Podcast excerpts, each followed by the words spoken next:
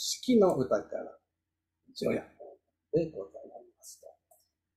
除夜というと、まあ、今だと除夜の鐘といったところで、まあ、そのなんか大晦日っていうイメージ強いと思うんですが、まあ、この年の暮れを、まあ、ひっくるめてこの除夜ということなんですね。なので、えー、まあその年末に暮れてゆく、まあ、風景を読むと、まあ、もちろんのことなんですが、まあ今のように除夜の鐘を歌うっていうことはないんですね。だから、あれは、ちょっとね、あの、時代が下ってから、まあ、起こってきた、なんか、習わしなんでしょうかね。という感じがします。まあ少なくともこういった八大衆とかは言えないですね。鐘の音みたいな。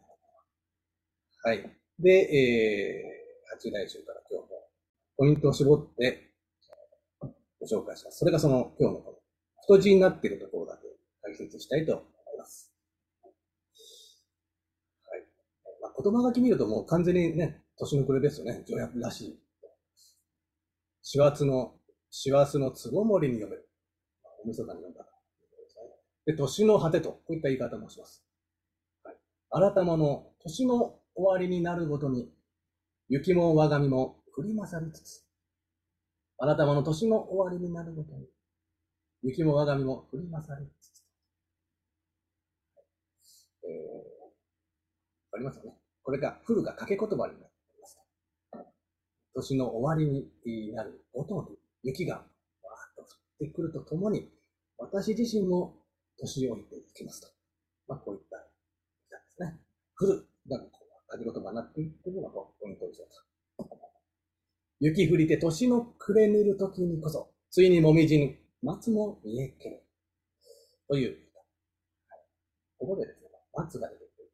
皆さん、松はね、えー、常緑の、おまあ、植物ですから、もみじっていうのは、今連想するともみじってのはその楓のね、ちょっとこう姿を想像しちゃうんですけど、そうじゃなくて、ここはもう動詞になってまして、要するにこう、色が映らないということなんですよ。だから、もみじぬですから、もみじしない。色が変わらない松が見えるなぁと思います。だから、この雪と松の緑が、ある意味対比されてる歌なん。雪がわーっと降ってくる中で、色が変わらない松が、ここで見える。まあ、ある意味だからこれ、門松にもつながるような、こう、おめでたさもあるんですかね。この、ず常に変わらぬ色をたたえる松と、緑になる松の、まあ、雪の中で入る様を、こんな形で、除夜と一緒に飲むと。次。昨日とい、今日と暮らして明日かがわ。流れて早き月日なりけりと歌でございますね。これはまあ古今集らしいという、言葉遊びの歌。昨日といい、今日と暮らして明日。時間の流れを、言い方ていますと。からの明日かが、明日か川というとですね、えー、まあ、背になり、縁になるというと動きの変化とか流れの速さを読む。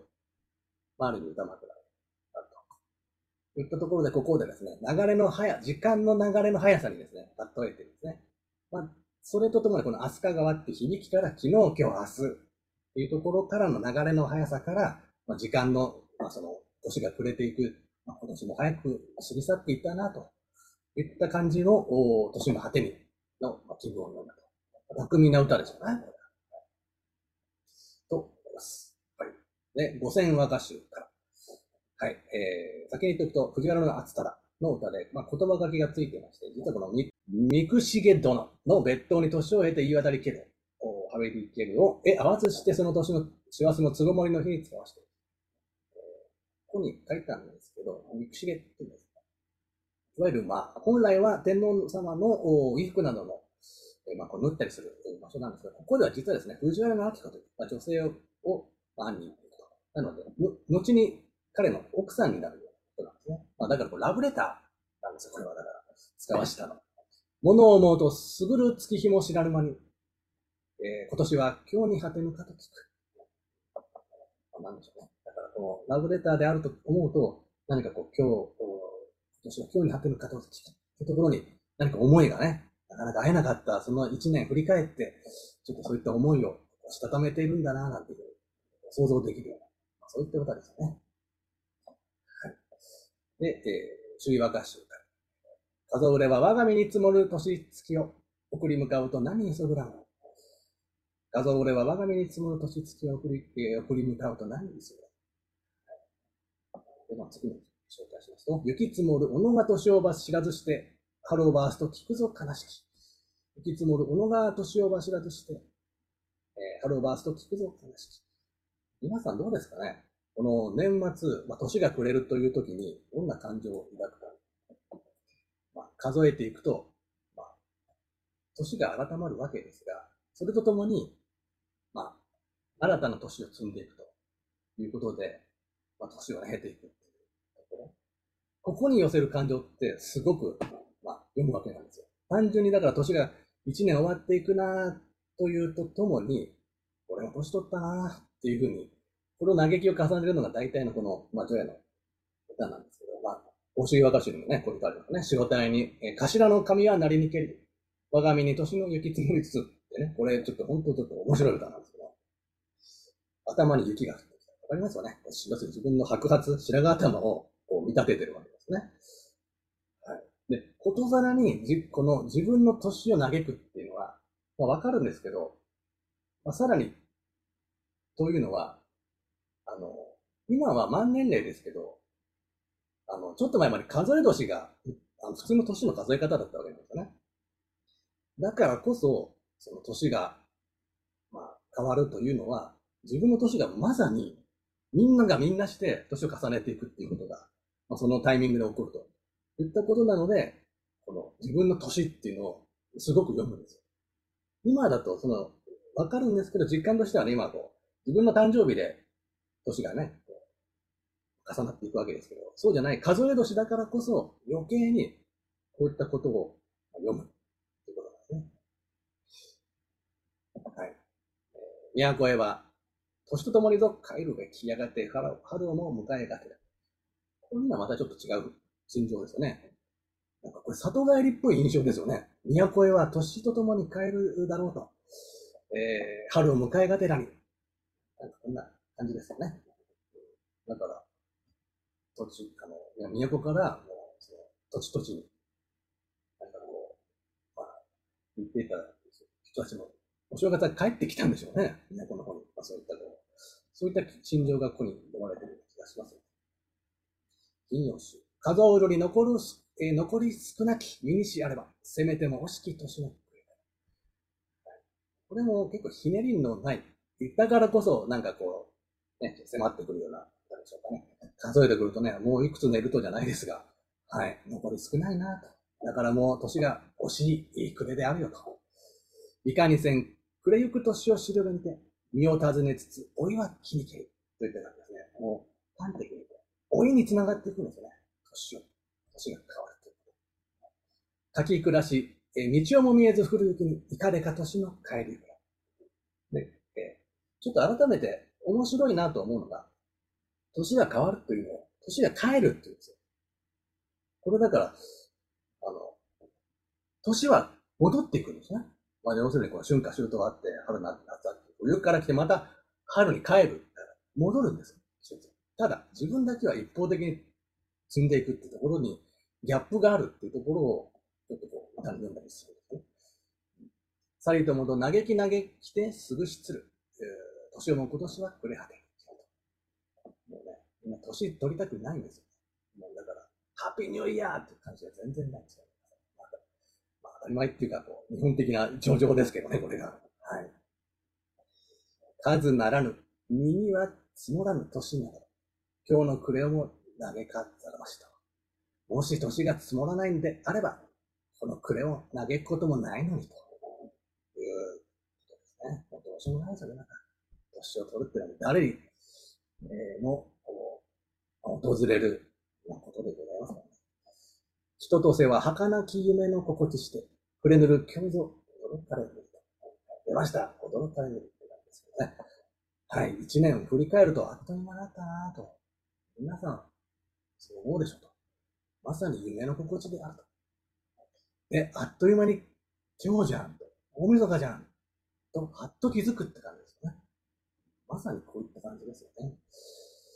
はい。で、最後、まあ、深呼吸にもなってくると、もう、ね、この年の暮れに対する感情もひとしおっていう感じですから、結構な方がありました。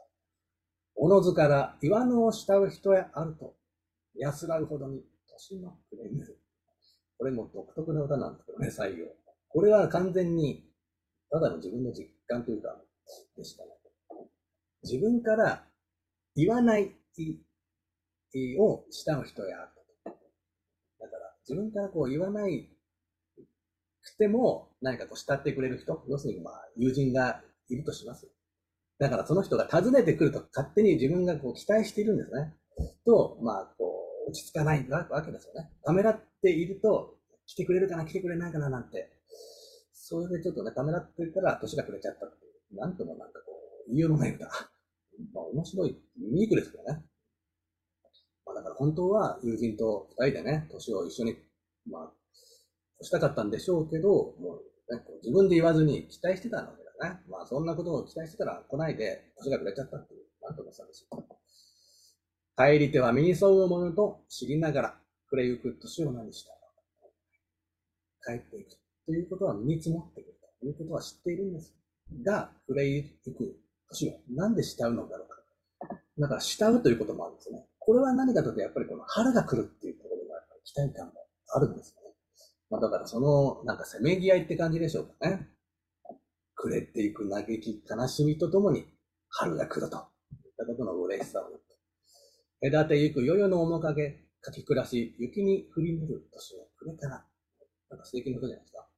純然、今日の水です。隔てゆく世々の面影をかき暮らして、雪がわーっと降ってるんです。なんかこう、幻想的な感じ、さすがだなっていう感じがったんですよね。こういうとこでも、純然今日の娘にね、成し遂られて。嘆きつつ、今年もくれぬ、水の命、生けるばかりを思い出にして、ね、ちょっとこう、儚いですね、こんな歌。嘆きつつ、今日も、今年もくれていくと。俺の命なんて、つゆるばかりの命よと。それを思い出にして、今年もくれていくなぁ、なんて。ね。孤独、この深夜ですけど、孤独に読んでたら相当辛い思いやれ、やそじの年の暮れ、えなれば、いかばかりかは物は悲しきと。これ見てくださいよ。やそじですからね。80の、あの、ね、えー、50の、この年の暮れの歌。思いやれと、あんただとレベル違うんですよと。私はね、80のこれやってますからと。どんだけ悲しいかわかりますか？ってね。そういうことですよ。そしたら誰も言い返せないです。さすがです。そりゃそうですよね。だからこれ半分笑いもあるかもしれませんけどね。磯の神、古の大笹下を経て人よばかりに残るとしか。人よ、まあ笹ですからね。一節一節の短さっていうのがこの人よ、ジョヤのその暮れぬる夜もかかっ。さすが義経と。年の明けて浮世の夢の寒べきは、寒べくは、来るとも今日はこのからもし年が明けて、この浮世からゆ、この夢、まあ、さっきもね、この夢というような表現ありましたけど、まあ、この夢のような浮世が覚めるのだとしたら、くれたとしても、今日は嫌じゃないよと。むしろね、望ましいということですね。だから、ここはかこう、仏教的な観念もあるんでしょう。